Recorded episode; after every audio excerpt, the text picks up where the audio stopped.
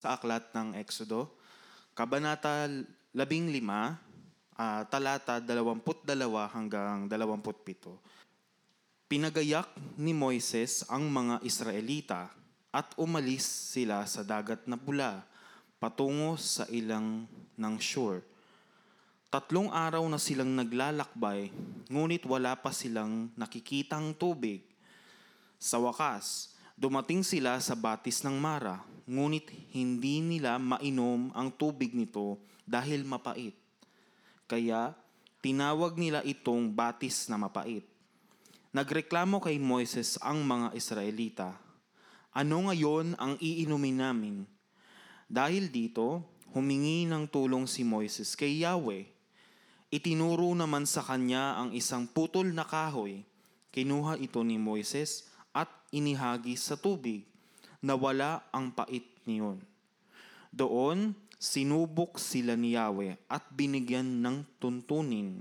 Ang sabi niya, kung ako ay buong puso ninyong susundin, kung gagawin ninyo ang matuwid at susundin ang aking kautusan at mga tuntunin, hindi ko ipaparanas sa inyo ang alinmang sa mga sakit na ipinadala ko sa Ehipto. Akong si Yahweh ang inyong manggagamot. Pagkatapos, nakarating sila sa Elim. Doon ay may labindalawang balon at pitumpong puno ng palma at sila'y nagkampo sa tabi ng mga balon. Magandang magandang umaga po sa inyong lahat. Kala ko sasagutin nyo rin ako anong nasa iyo rin.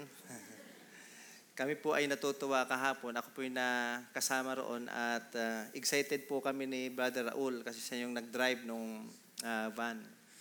Kasi marami daw isda. Kaya nagpakuha ng mga pangpakain ng isda at mga binwit. Siguro yung mga apat. Talagang excited kami. So, yun. Uh, nagbanwit kami ni Brother Raul o kaya siya lang Pinapanood ko lang siya. Pag uwi namin, nako, ilang isda. Palaan nyo. Nakaisa. so, nakaka-relax din naman yung pagbubunwit. Ano? Dami ng isda, excited kami, ang daming kinuha, nakaisa. Yun pala, kapag bagong ulan, nagtatago yung mga isda, tsaka pag mainit. Kaya, nako, uh, sana nandun si Peter o kaya si Jesus para marami tayong nahuli. Meron po ba kayong alam na ano? Kasi merong uh, minsan uh, pinakain kami ng uh, limon at may contest kung sino yung uh, hindi magkunot uh, ang uh, mukha ay panalo. kaya tang nadaya kami nung una kasi sabi ko bakit kaya ano yan ano, eh, hindi nagkukunot yung mukha pag kumakain ng lemon. Yun pala, alam niyo po ba yung parang bunga na maliit lang na parang perdigones lang, kinakain mo na yon. Tapos pag kumain ka ng, uh, uh, ng lemon, ang tamis ng lemon. So, meron po ganon. Uh, sa uh, Pakul, meron. Sa kaibigan namin. Kaya kung mayroon kayong parang paligsahan sa family nyo, may prize, okay, para kayo ang siguradong manalo, puntahan nyo ako. Ituturo ko sa inyo. Okay.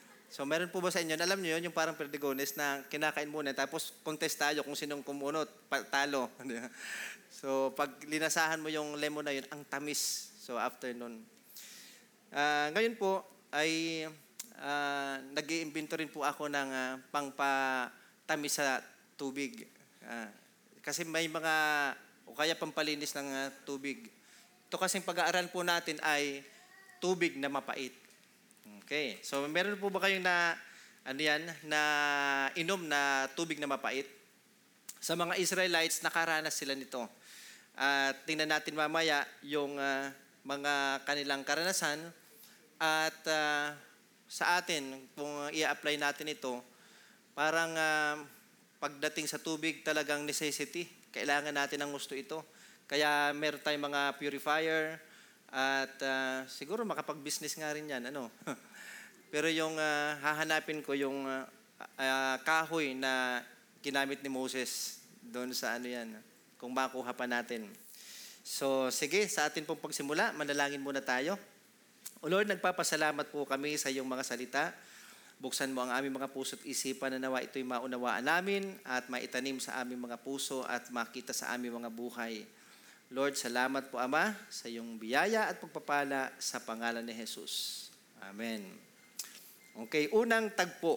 Iniligtas ng Diyos ang Israel mula sa hukbo ng Ehipto sa isang napaka makapangyarihang pamamaraan. So yun po siguro kung naalala nyo na sila ay hinabol ng napakalaki, napakaraming mga Egyptians o mga Ehipsyo. At sila ay talagang nangamba ng gusto dahil yung kanilang ah, nasa harapan ay dagat at paano sila makakatawid doon. So parang sabi nila, no way out na, patay na tayo dito. Moses, ano ka ba naman? Dinala mo kami rito para mamatay. Pero purihin ang Diyos sapagkat ang Diyos ang nagligtas sa kanila. Iningatan sila ng Diyos at ah, sila ay nakatawid doon sa dagat. At ah, yung mga, is, mga Egyptians ay mga namatay. At na-realize ng mga Egyptians na, teka muna, atras tayo. Kasi hindi Egyptians or hindi mga Israelites ang kalaban natin, Diyos ang kalaban natin dito na. Pero huli na ang lahat nung na-realize nila na ang Diyos na pala ang kalaban nila. Kaya sila ay talagang ah, tuwang-tuwa. Ito po ay nasa ikalawang tagpo. Sabi rito, ang mamamayan ng Israel ay nagdiwang dahil sa tagumpay ng Diyos sa pamamagitan ng pag-awit at pagsasayaw. So, grabe yung kanilang kagalakan sapagkat ah, sigurado na yung kanilang kamatayan pero dahil sa kapangyarihan, pag-ibig, pag-iingat ng Diyos sa kanila, sa plano ng Diyos sa kanila, ay nakaligtas sila. So grabe yung siguro katuwaan nila at hindi maipaliwanag na kagalakan. Kaya nakapag-compose si Moses ng awit. So sa buhay natin, may mga struggles tayo, may mga problema din tayo. Kaya marami mga mga Christians nakaka-compose ng awit. Kayo ba, meron ba kayong na-compose na awit? Dahil dumaan kayo sa maraming ah, pagsubok, sa maraming problema sa buhay, at dahil doon, nakakompose kayo. Or kung hindi naman, minsan nakakaawit tayo sa Lord, di ba? At uh, yung mga memorize natin na awit, naaawit natin yan dahil sa katapatan at kabutihan ng Panginoon. At uh, siguro sa susunod na buwan, uh, ilalabas ko na po yung aking na-compose. Hmm. Hindi nagpe-pray pa lang po na sana ay makapag-compose din ako. Kasi ano yan, ah, hindi lang po ako yung aawit. Ah, mahabag na po kayo. Kasi yung iba, pwede siguro umawit nung i-compose ko kung talagang bigyan na ako ni Lord ng mga ng lyrics. So kayo rin, mag-compose kayo para makita nyo na talagang ah, mayroong ginawa ang Diyos sa inyo. Pwede nyong i-testify yan. Makita nyo na talagang, oh, napakabuti pala ng Panginoon sa akin. Nalampasan ko yung lahat ng iyon. Okay? So, ikatlong tagpo, walang mapagkukunan ng tubig na inumin sa loob ng tatlong araw. Marahil ang natitirang tubig ay kakaunti na lamang na nakalaan para sa pamilya at ah, alagang hayop. Ang Israel ay nagreklamo laban kay Moses. So naglalakbay na sila, grabe yung awitan nila, siguro nagluluksuhan, nagtatalunan, at kung saan, ah, yun po ang nais ng Diyos sa atin sa ating pagpupuri o kaya pag ah, celebrate ng tagumpay natin na ma- malaya tayong umaawit, pumapalapak, sumasayaw. Kanina po ba ay na-bless kayo sa ating awitan? Meron po bang sumayaw? Ah, pwede kayong tumalon, pwedeng sumayaw, pumalakpak. Okay? So, wag niyo pong kalim, ah, wag niyo isipin yung iba kapag ka natutuwa kayo, gusto niyo magpuri sa Diyos, ay i-express niyo po yan sa Panginoon. Okay? Kasi ang iba naman, medyo conscious, ano, ibang, napakasarap magpuri. yung bang, yung bang parang talagang, ah, ah, sabi nga, wala naman daw nanonood sa'yo. Okay?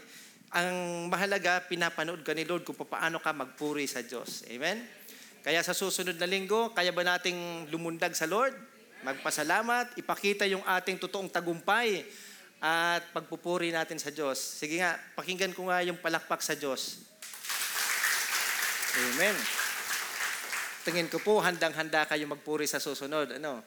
Kaya ah, ipakita natin yon sapagkat ang Diyos natin ay talagang ah, buhay noon, ah, binigyan ng tagumpay yung Israelites at ganoon din po tayo ngayon. Hindi po nagbabago ang Diyos. ngayon sa kanilang paglalakbay, sila po ay nauhaw, tulad ko ngayon. um, oh, yan ang dati nating ugali. Ah. So, ah, ang hirap na walang tubig. Sa bahay ba, anong gusto nyo? Yung ah, walang ah, kuryente o walang tubig? Ha? Ako, gusto ko lahat mayroon. Gusto nyo yun? Pero kung ah, minsan, may panahon na walang tubig, may panahon na walang kuryente. Pero mas maganda na siguro yung kahit na walang kuryente, basta may tubig. Tama po ba? Okay, so ano yan, ah, meron ako naalala ng mag-ama na lumipat sa isang lugar. Sabi niya, ano yan, ah, walang tubig, wala rin kuryente. Sabi ng anak, pa, bakit tayo lumipat dito? walang tubig, walang kuryente. Ah, nag-iisip ka ba pa? so, parang siguro sa sobrang, ah, ano yan, ah, ka ah, disappointment ng kanyang anak, eh bakit tayo nandito? Mukhang mamamatay lang tayo dito kung titira tayo dito. Napakahalaga ng tubig ano. At ah, talagang sa sistema ng katawan natin, ah, bilang doktor, alam niyo po, kapag ka ang katawan walang tubig, ang laman ng katawan, ang tubig sa katawan natin ay nasa anong porsyento. Ganong kaimportante, di ba? so, i-research nila lang. Nakalimutan ko. Alam niyo, di ako pumasa sa bilang doktor eh. Ah, kailangan ng tubig.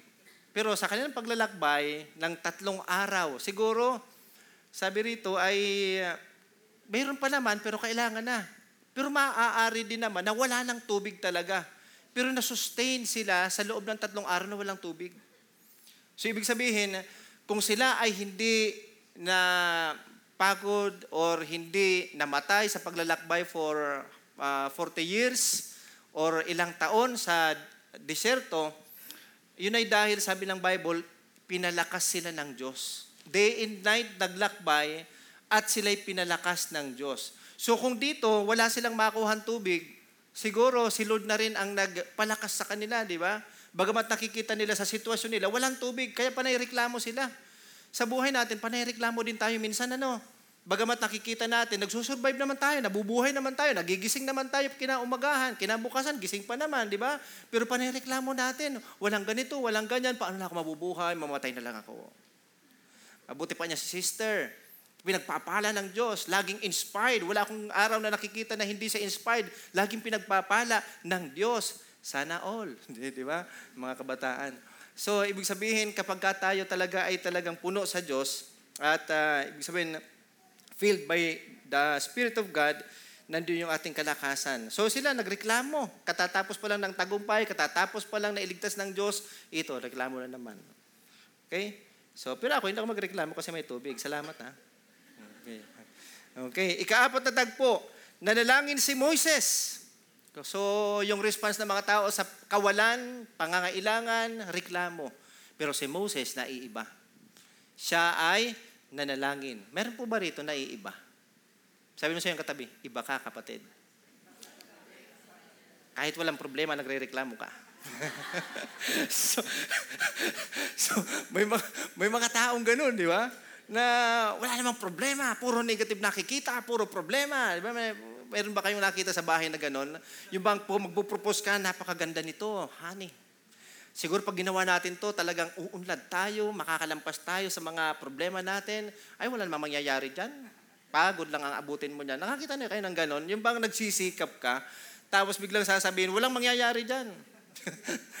so, pero purihin ng Diyos sapagkat meron tayong Diyos na kahit sa kawalan, nagkakaroon dahil may taong nananalangin. Okay. Tatlo lang yung nananalangin. Mayroong nananalangin sa loob ng pamilya sa ating bayan, kaya tumutugon ang Diyos at sumasagot sa ating pangailangan. Nadagdagan. Ah, praise God. Okay, so God is good. And all the time? Hallelujah. Okay, so kinuha ni Moses at inihagis sa tubig na wala ang pait niyon at pwede nang mainom at nagbigay ang Diyos ng kautusan.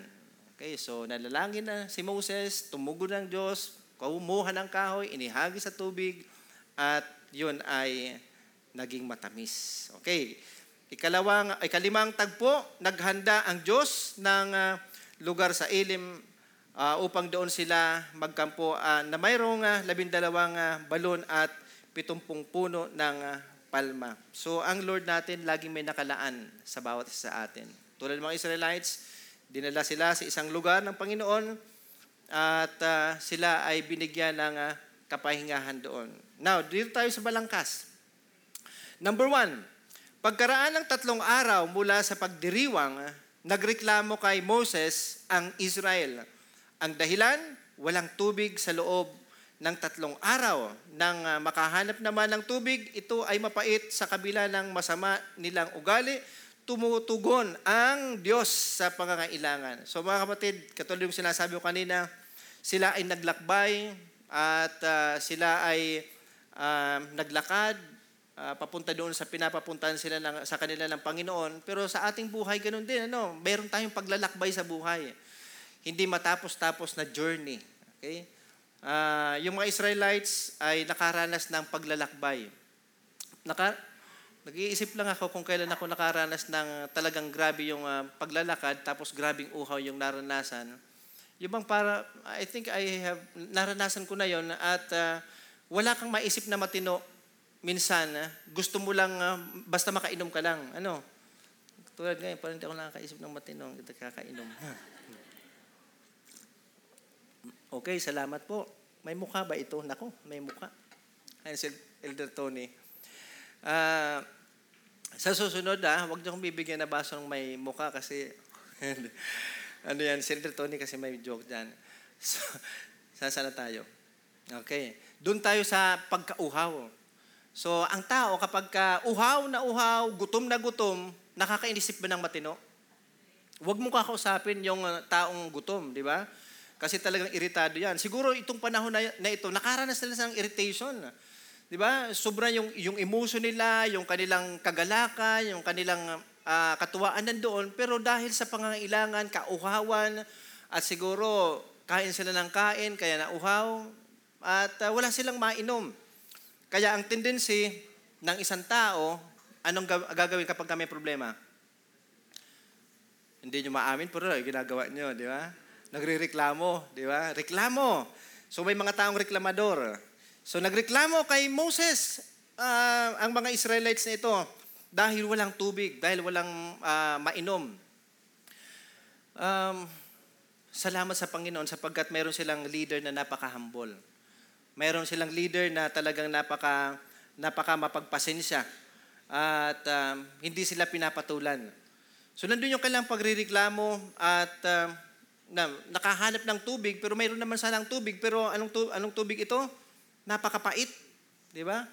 So minsan may mga needs din tayo na makikita natin doon sa kanilang karanasan, makikita natin din sa karanasan natin, parang parehas. Na hanap ka ng hanap ng mga pangailangan mo, nakakuha ka naman sana kulang pa, di ba? And there are times yung ating ah, emotion, laging ah, ah, doon tayo nakadepende sa ating emotion, kapag kagalit tayo, nakakapagreklamo tayo, nadidisappoint tayo, nakakapagsalita tayo ng hindi maganda. At ang pagreklamo po ay kawalan ng ano? Kawalan ng tiwala. Kawalan ng pananampalataya. Para nakakalimutan nila yung ginawa ng Diyos sa kanila. Di ba? So, ang dali nilang makalimot. Siguro kung mayroon ng ano doon, ah, yung mga binibinta ngayon na nakakapagpaalala. Di ba meron ngayon na kapag ka uminom ka, na maaalala mo. Si- siguro, kailangan nila yon Ano? Kasi minsan sa atin din ganun. May, may mga ginawa ang Diyos na pagpo-provide sa ating pangailangan, pero minsan kapag ka nangailangan naman tayo, nagrereklamo na naman tayo. Di ba? Paulit-ulit at paulit-ulit at hindi naka, tayo nakakapasa. Alam nyo ba kapag ka hindi tayo pumapasa sa isang examinations, babalik tayo sa ating dating ah, anong grado. Kaya repeater, ang tawag doon. Grade 1 ka, nag-exam ka, o kaya first year ka, nag-exam ka, hindi ka pumapasa, lagi kang bagsak, wala kang, hindi ka ah, faithful sa pag-attend, lagi kang late, marami kang absent. Next year, yung mga classmates mo, second year na, grade ah, first year ka pa rin. So anong tawag doon? Repeater. Marami rin mga Christians, repeater. Di ba? Na ibig sabihin, bumabalik at bumabalik sa dati niyang sitwasyon, hindi sa pumapasa, hindi nakakalampas dahil hindi niya napapagtagumpayan yon. So ang mahalaga sa Panginoon ay attitude, character. Anong klaseng character meron ka or anong klaseng pag-uugali nakikita sa'yo sa panahon na ikaw ay dumaraan sa pagsubok, pangangailangan o problema. Kapag ka ikaw ay marunong nang mag-respond, hindi ka na nagre-reklamo, hindi na negative yung mal o lumalabas sa bibig mo, kundi pasasalamat sa Diyos. Sabi nga ni Pastor Ed, God is good. Kapag ka maganda yung nangyari, God is good. Kapag ka may unfavorable situation or may hindi mang nangyaring maganda, God is good. Ibig sabihin talagang nag, nag, tumatayo ka doon sa stand mo sa Panginoon na anuman ang mangyari, ang Diyos ay mabuti. Hindi nagbabago ang Diyos. Parang naalala ko dito yung magkumpare. Naikwento ko na ba sa inyo yun? Ah, hindi pa. Kwento ko ba? Merong magkumpare. Uh, naghiwalay. After mga 10 years, nagkita uli. Sabi nung isang kumpare, talagang uh, ikaw ay uh, mukhang pinagpala. At uh, ano yan? Yes, pare, good news. Di ba? Mabuting balita. Bakit? Kasi akala ko hindi na ako makakapangasawa, pero ito, nakapangasawa ako. God is good. Talagang uh, good news yan. Di, bad news pa rin, pare. Bakit? Eh, matanda na yung aking napangasawa. Di ba? Ah, hindi. Ano pa rin, ah, ah, good news pa rin. Ah, ganun ba? Bakit naman good news? Kasi mayaman yung aking nakapangasawa. Ay, hindi, bad news pa rin. Bakit naman bad news? Kasi kuripot yung napangasawa ko. hindi, uh, good news pa rin. Bakit? Kasi nagkaroon kami ng napakagandang bahay. Oh, good news nga, pare. Hindi, bad news pa rin. Bakit? Nasunog yung bahay. Ay, bad news nga. Hindi, good news pa rin, pare. Bakit? Nakasawa na yung asawa ko. Mga kapatid, sa buhay natin, minsan, uh, marami, may bad news, may good news. Pero bilang isang Kristiyano, laging good news. Di ba? Kasi all things works together for good to them who loves God. Amen? Okay, palapakan na natin si Lord. God is good. So kahit anong mangyari, mabuti ang Diyos sa atin. Okay. So napakasama ng kanilang ugali pero tubugon ang Diyos sa pang- pangailangan nila sapagkat mayroong isang taong nanganga, marunong manalangin at marunong tumawag sa Diyos. Kailangan po natin ng mga taong marunong tumawag sa Diyos. Kailangan natin ng mga taong marunong manalangin at nagtitiwala sa Diyos sa pamilya natin, sa ating iglesia, sa ating bayan. Di ba? Hindi ta natin kailangan yung reklamador at mga negatibong tao. Ang kailangan natin, mayroong positive na pagkaisipan, may pananampalataya, may pananalig sa Diyos, marunong manalig, tumawag sa Diyos.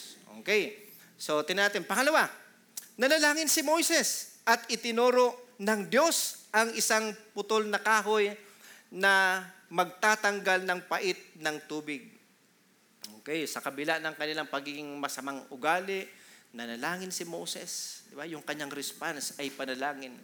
So, sabi niya, Panginoon, tulungan niyo po kami. Itong mga Israelites na ito, yes, reklamador sila, Panginoon, pero Lord, wag mo namang pahintulutan na sila ay mauhaw.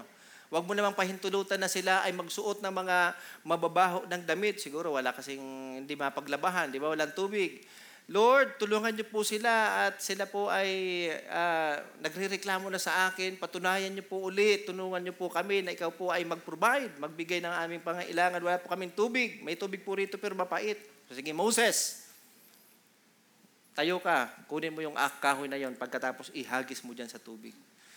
So, nakarinig siya ng instruction sa Panginoon at ganun din yung kanyang ginawa.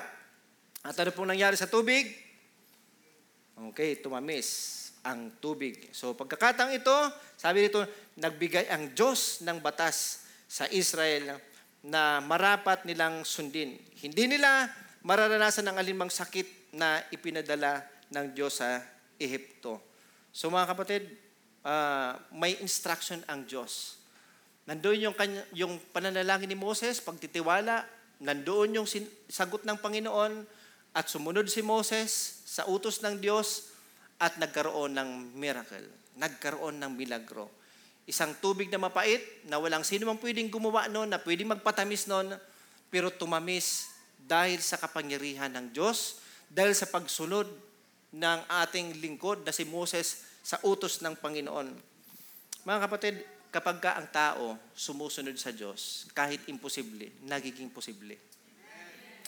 Ang tao, pag marunong makinig sa Diyos, hindi lang puro panalangin, puro Lord, panghingi ako nito, Lord, panghingi po, po ako ng ganito, pahingi ng ganyan, puro tayo hingi, di ba? So, puro hiling. Pero ang nais ng Lord ay, ano, magtiwala sa Kanya at uh, sumunod. Okay. Ah, nakakita naman ka ng kristyano na puro hiling, Lord, pahingi nito, pahingi ng ganyan, pahingi ng ganyan. Pero purihin ng Diyos kung may mga taong nagbibigay ng healing, hindi puro healing.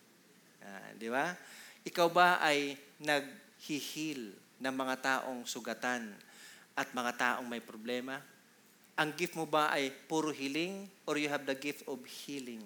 Na kapag pinanalangin mo, gumagaling. Pag may problema, nanalangin ka at nagkakaroon ng solusyon ang ating mga problema. Mga kapatid, ang Diyos natin, sabi rito, hindi ko ipapadala sa inyo ang ah, sakit na ibinigay ko sa Ehipto. So kung ang Diyos ay marunong magpatamis ng mapait na tubig, ang Diyos din ay marunong ding magpagaling kahit sa karamdaman. Okay. So, may mga taong nananalangin na at sinasabi nila, ah, o kaya nagpipreach, o kaya nangangaral na hindi nagpapadala ang Diyos ng sakit.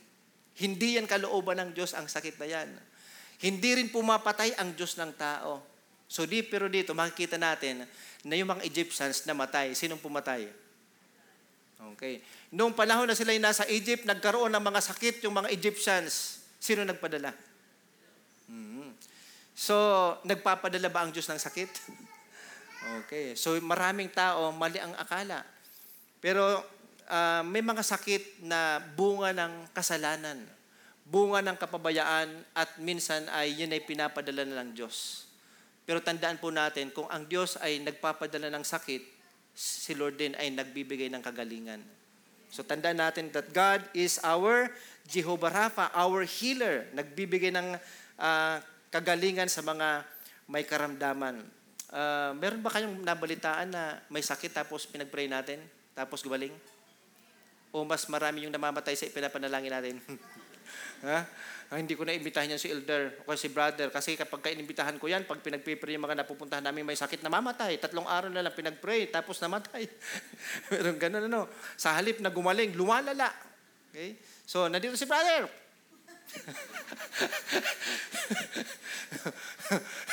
may, purihin ng Diyos dahil may mga ano tayo. Ah, wala wala wala tayong ganong ah, klaseng panalangin. Pag tayo nanalangin, gumagaling. Pero kung sila ay natatapos na o kaya ah, namamatay na, panahon na rin nila yun. Ano? So, wala naman tayong control dyan. Maliban kung sila ay ah, mayroong buhay ng isang pusa. Ah, di ba? Pag-usapan namin kasi may, ang, buha, ang, ang, ang pusa ay mayroong ilang klaseng buhay? May. Sabi nung ah, ano namin, ah, Brad, hindi naman totoo yan kahapon. Hindi naman totoo yan kasi ang ah, ako, pag ah, ano, may nasagasaan ako, pusa eh. Sabi niya, ay pang siyam na buhay niya na yon. so ang titindi ka ako, matatalino ka ako itong mga kasama ko. Ah. So anyway, ang Diyos natin ay dakilang manggagamot at ang Diyos natin ay tumutugon sa ating panalangin at kaya niyang gawing posible ang mga bagay na imposible, magtiwala ka lang. Manalig ka lang. Pangatlo, dinala sila ng Diyos sa isang lugar na may labing dalawang balon ng tubig at pitumpung tubig. Okay, ayon sa talata ah, 27. Ang lugar na pahingahan ay inihanda ng Panginoon. Nakita ng Diyos ang unang landas, ah, sa, ang unahang landas na paglalakbay at nakita din niya ang mga pangailangan ng kanyang mamamayan. Mga kapatid, tandaan po natin, katulad ng mga Israelites, alam ng Diyos ang kanilang pangailangan. Alam ng Diyos na sila'y nauhaw, alam ng Diyos na tatlong araw na silang walang walang ah, ah, nakikitang tubig, naghahanap ng tubig, tatlong araw nang nauuhaw, nangangailangan ng tubig. Pero bakit kaya pinahintay pa ni Lord ng tatlong araw? Bakit minsan pinapahinto, pinapahintay pa ni Lord na umabot pa sa tatlong araw at mawala ng tubig? Bakit hindi na lang isang araw pa lang nandyan na yung tubig? Di ba?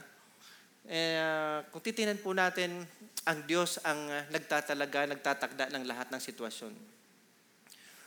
Ang, ang, ang laging problema ni Peter nung siya ay nangingisda ay ah, walang walang isda doon sa tub, sa ano yan sa pagpalaot niya. Um, isang milagro din 'yon na walang isda, di ba? Kasi bilang mangingisda, alam mo kung may isda o wala. Kung walang isda, hindi ka pupunta, tama? Kaya na-realize ko, sabi ko, pumunta siya ron para mangisda kasi alam niya may isda. Pero bakit wala? Isang milagro din yon. Pinahintulot ng Diyos yun para ipakita ng Diyos ang kapangyarihan niya. Kasi nung bumalik siya, ang dami ng isda. Sabi ng Panginoon, punta ka uli. Sabi niya, Panginoon, walang isda doon eh. eh pero dahil sinabi mo, susunod ako. So bumalik siya, pumunta siya at nangisda at ang dami niyang nakuha. Anong relasyon nun dito? Marahil ipinahintulot din ng Diyos na walang tubig for three days. Pero hindi niya ipinahintulot na one day pa lang, wala ng tubig. O kaya ah, nangailangan na sila. Mga kapatid, nakikita ko na ang Diyos minsan inaalaw niya na ikaw ay mga ilangan. Ipinapahintulot niya na wala kang makuha. Naghahanap ka ng solusyon, naghahanap ka ng mga bagay na pangailangan mo, pero wala kang makuha. nag income ka ng malaki, pero bakit parang wala na kaagad? Nasaan na napunta? Mga kapatid, pinahintulot ng Diyos yon dahil nais ng Diyos na makita ng, niya kung papaano magre-response, papaano magre-react ang mga Israelites. Siguro sabi ng Panginoon, tingnan ko nga kung talagang sila'y naniwala sa akin. Tingnan ko nga kung talagang sila ay nagtiwala na sa akin sa kabila ng maraming milagrong ginawa ko sa kanila. Magrereklamo pa kaya sila at o kaya sasabihin nila, hindi ako naniniwalang hindi magbibigay si Lord ng tubig sa atin. May tubig na darating sapagkat marami na akong karanasan na ang Diyos sa kabila, sa lahat ng karanasan kong pangailangan, tumutugon at hindi nagkukulang ang Diyos. Kaya ako'y naniniwala, God will provide. Di ba? Ganun yung paniniwala ni Moses. So pinapahintulot ng Lord yung mga needs kasi after siya, gusto niyang makita papaano ka magre-react. So sometimes, sabi nga, hindi, ah, yung nangyayari sa atin ay hindi mahalaga, kundi ano yung ano, ating reaction, ano yung ating ah, response doon sa sitwasyon. Papaano ka mag-react kapag ka may problema. So nais ng Diyos yung character natin ay mahubog. Nais ng Diyos yung ating pananampalataya ma-establish sa Kanya. Yung ating, ah, pakig, yung ating pananalangin, yung ating pananalig, ay nais na patatagin ng Diyos. So mga kapatid, tinugon ba ng Diyos kahit sila nagreklamo at nagpakita ng kawalan ng pagtitiwala? Mapagpasensya at mapagmahal ang Diyos. So purihin ang Diyos sapagkat nandun pa rin ang tugon ng Panginoon. So ang Panginoon ay tumutupad sa kanyang pangako kay Abraham na hindi niya lilipulin o hindi mawawala ang angkan ng Israel kundi ito'y dadami. Kung ang plano ng Diyos ay dumami, maging great nation ang Israel, kahit anong pagsubok na maranasan nila, walang makakagapi sa kanila, walang makakaubo sa kanila sapagkat mayroong Diyos na may magandang plano sa kanila. At kailanman walang pwedeng tuminag at magpabago sa plano ng Diyos na yan. Mga kapatid, kung ang Diyos may plano sa buhay mo, no one can touch you. Okay? Sa English, you are untouchable. Okay? So, uh, wag natin Tagalogin para ang sagwa, you know? Wala makakahipo sa iyo. so, ibig sabihin, pag may plano ang Diyos sa'yo, iingatan ka niya. Hindi ka mamamatay sapagkat may plano ang Diyos sa'yo, magmumultiply ka at ibibigay ng Lord ang lahat ng pangailangan mo. Amen? Okay. So, dito po tayo sa pagsasabuhay. Number one, sabi rito, ipinapahintulot ng Diyos sa ta- na tayo'y subukin. So, lahat ng pagsubok sa buhay natin, tandaan natin, ipinapahintulot, ipinapahintulot ng Diyos yan. Okay? So, yung iba naman, kung ikaw ay sinusubok, hindi, wala nang, hindi yan pinadala ng Diyos. Sarili mong kapabayaan yan. Hindi ka marunong mag-alaga ng sarili mo, ng buhay mo. Puro ka bisyo, di ba? Pero dito, walang nagbibisyo naman. Amen? Pero kapag ka hindi tayo nag-exercise, parang ganun na rin. so, puro tayo carbo, puro tayo kain, puro tayo sweets, hindi nag-exercise, hindi nagdidisiplina sa sarili natin, agkasakit tayo, kapabayaan po natin yon. Okay, kaya wag po natin isisi sa Diyos. Wala namang gumagawa ng ganun. Bakit pag ganun sinasabi ko para kayong galit? Kasi may mga tao na uh, pag nangailangan, isisisi sa gobyerno, isisisi sa Diyos, after na mag-asawa na hindi pa nga tapos sa pag-aaral. Di ba? Hindi pa tapos sa pag-aaral, nagkaroon na ng uh, minamahal, tapos nag-asawa na, tapos nangailangan, walang trabaho, walang makain, isisisi sa gobyerno, isisisi sa Diyos. Akala ko ba kapag ka naging kristyano ka, God will provide. Bakit ganito? Eh, ka- yung problema, yung ginawa natin, wag nating isisi sa Diyos. Amen? Mag-aral ng mabuti, magtapos, magkaroon ng magandang trabaho, tsaka ka na mayroong lisensyang mag-boyfriend o girlfriend. Ano? Pero pwede ka lang mag-boyfriend kung babae ka. Huwag kang mag-boyfriend na lalaki ka. Ano? So, ibig sabihin, nasa atin minsan meron tayong dapat na makitaan ng participation na pagsunod sa Diyos. Amen? Okay. So, ang pagsubok ay madalas na maging sanhi ng pag-aalala o pagkabahala. Kung tayo sinusubok, matutuklasan natin kung paano tayo tumutugon sa mga bagay. Marami sa atin ay nagrereklamo, ang iba naman ay nananalig sa Diyos. Saan ka ron? Nagrereklamo o nananalig sa Diyos? Huwag magreklamo la- laban sa kapwa o laban sa Diyos. Okay. Um, nawa magkaroon ng pagbabago sa ating attitude. Um, minsan, makikita natin sarili natin, Lord, bakit ako nakapagsalita ng ganun? Bakit ako nakapagreklamo? Kagagaling ko lang sa church. Nabless naman ako. Natuwa naman ako dun sa message ni Lord through Pastor Ed. Ah, kaya na, naman ako, nasabi ko, Lord, di na ako magrereklamo. Pero bakit pagdating sa bahay, ang daming labahan. Wala man lang tumutulong. Sino, bak- bakit hindi ka tumutulong man lamang? Ako lang la- lagi dito naglalaba. Ako lang naglilinis. Ako lang... Oo nga naman, may rason nga naman talaga. Tumulong naman kayo. Amen? No. Yung mga asawang lalaki, eh, kahit na kayo nagtatrabaho, tumulong kayo. Siguro sabi ng wife ko, ikaw din, tumulong ka. Ang hirap magsalita pag nandito yung wife, ano? So, pero okay naman, malang magandang support naman yan. Ah, yung, yung mga anak ko, nandito rin. So, tumulong kayo mamaya. so, para naman ano, sa, sa, sasabihin mo, sabi ni pastor, wag ka marireklamo, o kinarga mo na sa kanya lahat, o imbes na mabubuhay pa yan next year, hindi na, di ba? Pinatrabaho mo na lahat. Okay? So, shared responsibility. Doon maipapakita ng lalaki na talagang mahal na mahal niya yung kanyang asawa kapag kasi tinutulungan sa pagluluto, paglalaba, paglilinis. Amen, mga kalalakihan? Exempted ako dyan, ha? Eh, Hindi, okay. So, I am also preaching to myself. At siyempre, kapag ka kami nagangaral, kasama na kami ron. Kami unang tinatamaan. Di ba? So, ganun kahirap ang mag-preach. Kayo nga dito. Kasi lahat ng sinasabi mo, ibabato yan sa'yo. Sabi mo. Ah, di ba? Ganyan. Kaya minsan mahirap mangaral o kaya magsabi. Kasi sabi mo, ganito. Tapos, ganyan. So, anyway, mga kapatid, kumusta yung ating eh, attitude sa Lord? Ah, hindi tayo makakapagreklamo kung ginagawa natin yung best sa Lord at mayroon tayong buong-buong pagtitiwala, pananalig sa Diyos na ang lahat ng bagay ay kayang tugunin or tugunan ng Diyos, anumang pangailangan man yan. Magtiwala sa Diyos sapagkat ang nais ng Lord, maging katulad ka niya, maging maayos yung karakter mo, maging maayos yung ugali mo, yun ang mahalaga sa Diyos. Okay? So, pangalawa, ang Diyos sa kanyang paraan at panahon ay palaging naglalaan ng solusyon sa ating mga alalahanin kung tayo ay nananalangin. Kapag ka ikaw ay hindi nanalangin, wala kang maiisip na matino. Ang iba, kapag ka may sakit na, oh, may sakit na sa ano, nata, natatain na, kung ano-ano na, na, di ba? Di ba? Ganun ba kayo kapag ka may, may naramdaman, umupo ka nga. Paano tayo makakapag-isip ng maayos? Eh, kasi, kasi, saan tayo kukuha ng pampadoktor nito? Na, tika muna, pagkatapos, ta, tapos, pumunta ng CR. O ano, kumusta? Wala namang lumabas. yung, yung iba, nasusuka na, ano ba ito? Di ba? Sobrang pag, ano, manalangin nga tayo. Ay, sige, sige, sige. Manalangin, Lord, tulungan niyo po kami, pagalingin niyo po si ano, Lord, bigyan niyo po kami ng ano, pangailangan, wala po kami po. Saan ba tayo kukuha ng ano? Punta na kayo to sa Parahilot, punta to sa Magaraw. Di ba? Di ba? Nag, nag, May mga kilala akong ganyan na ah, nanalangin at lahat-lahat, di ba?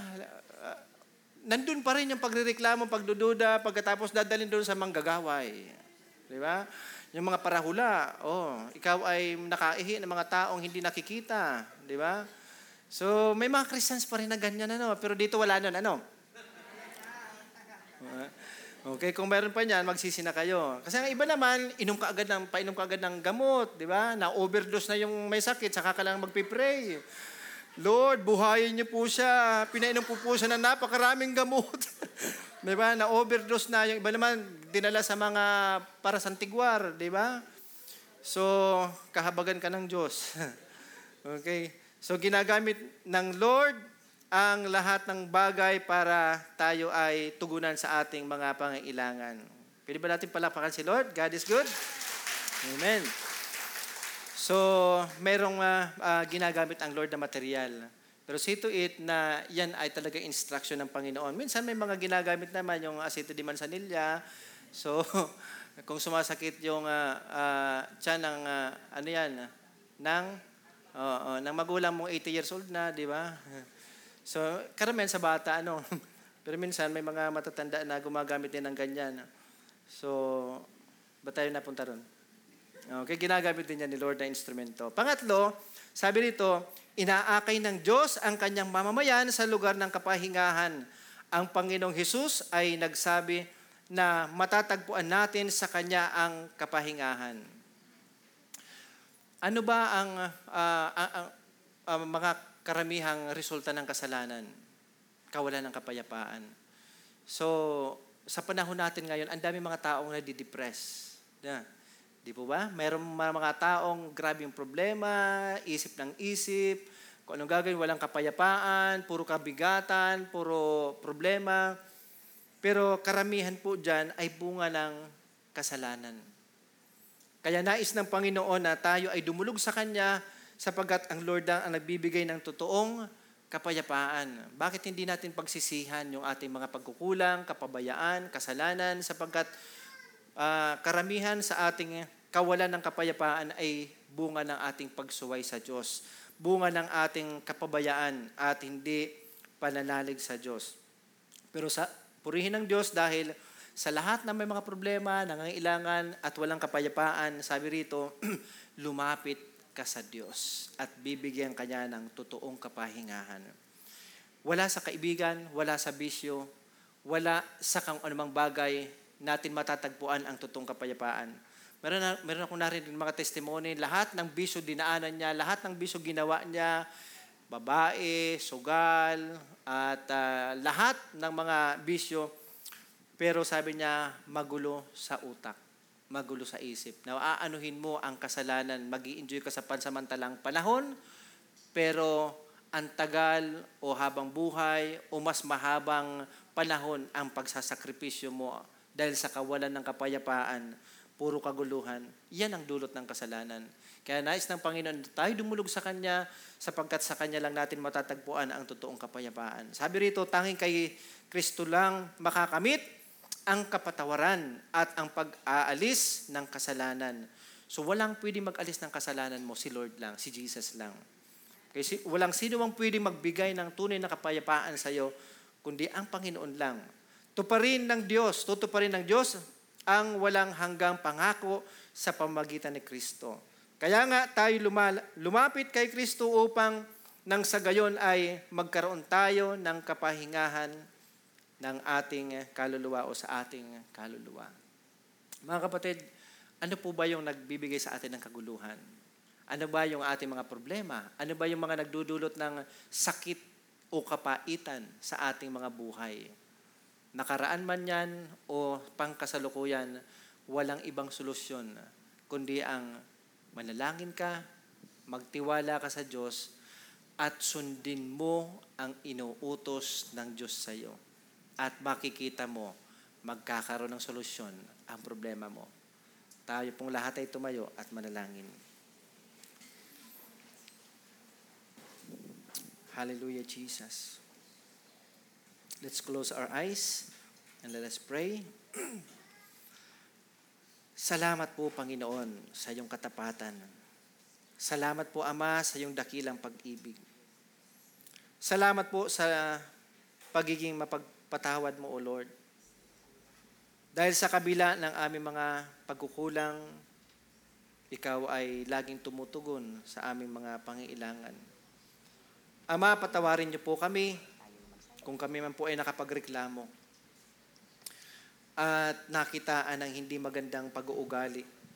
Nakitaan, Panginoon, at nakita sa amin yung mga bagay na hindi tama, hindi maayos. at pagsuway sa iyo, Lord God. Tawarin niyo po kami at siyasatin niyo po ang aming mga puso. Father God, salamat po sa iyong dakilang pag-ibig. Tinataas ka namin, patuloy ka namin dinadakila sapagkat napakabuti mo, Panginoon. Habang tumutugtog yung ating mga musicians, inaanyahan ko po kayong manalangin sa Lord. I'll give you uh, one to two minutes para kausapin ang Panginoon. At uh, patuloy na humingi ng tawad kung kayo man ay mga pagkukulang sa Diyos. Personally, God, naniniwala ako, ang Diyos ay tum nais kayong makausap at nais niya na magkaroon ng tunay na pagbabago sa iyong buhay.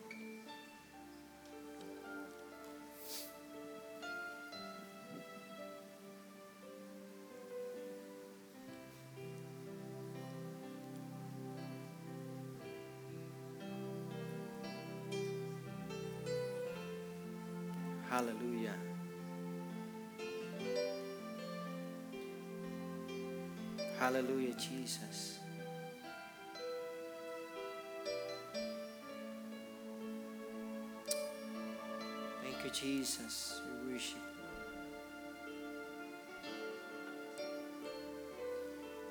Hallelujah. Ama, patuloy kaming lumuluhod, nagpapakumbaba sa iyong harapan. Tawarin mo kami sa mga nakarang araw na pagrereklamo namin, kawalan ng pagtitiwala sa iyo. Dahil sa may mga problemang pinagdaanan po namin at pinagdadaanan po namin. Lord, nagpapasalamat po kami sa iyong kabutihan. Salamat po sa iyong katapatan. Na sa kabila ng lahat ng aming kahinaan, ikaw ay laging tumutugon. Hindi nagpapabaya, kundi tumutupad sa iyong mga pangako na kami ay patuloy na iingatan at tutugunin sa aming mga pangailangan at panalangin. Kaya, O Lord, patuloy namin itinitiwala sa iyo ang aming mga puso, ang aming mga buhay at pangailangan, Lord. Patuloy po kami magpupuri sa iyo. Patuloy po kaming sasamba sa iyo sapagkat ikaw ay Diyos na buhay, totoong Diyos, kumikilos at tumutugon sa aming panalangin. Ama, minamahal ka namin. Sinasamba ka namin. Patuloy ka namin pinapasalamatan. Kaya po kami ay patuloy na maglilingkod sa iyo, patuloy na magpapasalamat, susunod sa iyo, magtitiwala sa iyo, at patuloy na itataas namin, Panginoon, ang dakila mong pangalan. Patuloy ka namin papupurihan, Panginoon. Napakabuti mo, O Diyos. Salamat po, Ama. Luwalatiin ka, sambahin ka. Ito po aming dalangin sa pangalan ni Jesus. Amen and amen. Palapakan po natin ng Diyos.